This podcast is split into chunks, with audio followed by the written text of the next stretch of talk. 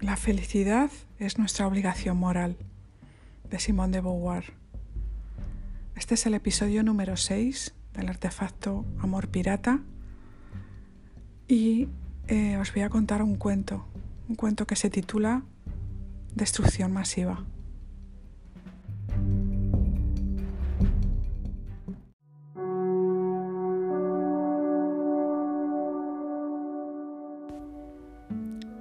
Os voy a contar el cuento de una bomba, una bomba, una puta bomba a presión, que estaba escondida en una isla pirata. Isla pirata localizada en las profundidades muy viscerales de una pirata que era la dueña de esa isla secreta. Pensando que esa bomba estaba desactivada, estaba controlada, hacía su vida normal. Oía señales como, sí, parece que un tic-tic, un toc-toc. Parece como que está subiendo un poco la bilis, parece como que siento una furia que no sé dónde me viene. Mm. Esto realmente no es lo que quiero hacer. Es que no, no, no soy feliz. No, no, no. Bueno, sigamos. Vamos a dejarnos llevar un poquito más. La bomba seguía creciendo, palpitando, pulsionando cada vez más tampoco es que pidiera mucho. Los ecos que venían de esa puta bomba que iba a explotar eran bastante sencillos de entender. Pero ya sabes que cuando no quieres oír, pues es que no quieres oír. ¿Qué eran? Más, más, más deseo, más amor, más realidad, más felicidad. Fíjate, ni que estuviera pidiéndome eh, no sé. Mm. no sé qué gilipollez podría decir para suplir esta obviedad. Pero bueno.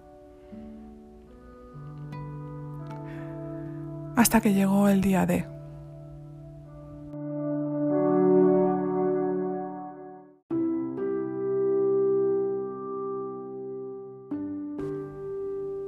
Bueno, este es un cuento moderno. Entonces el desenlace de el día D tiene dos opciones. Una opción es explota la puta bomba que llevas dentro sin control. Intuyes más o menos cuándo va a ser, pero sin previo aviso, por la mayor nimiedad.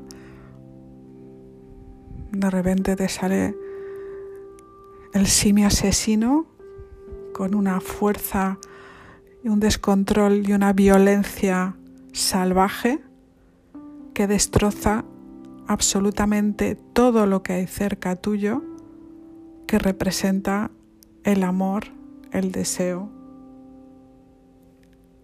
y la felicidad. Así tal cual. ¿Por qué?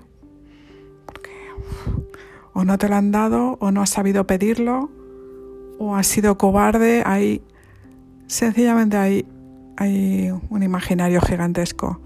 Pero la cuestión es que una puta bomba sale y, se, y te conviertes tú en un monstruo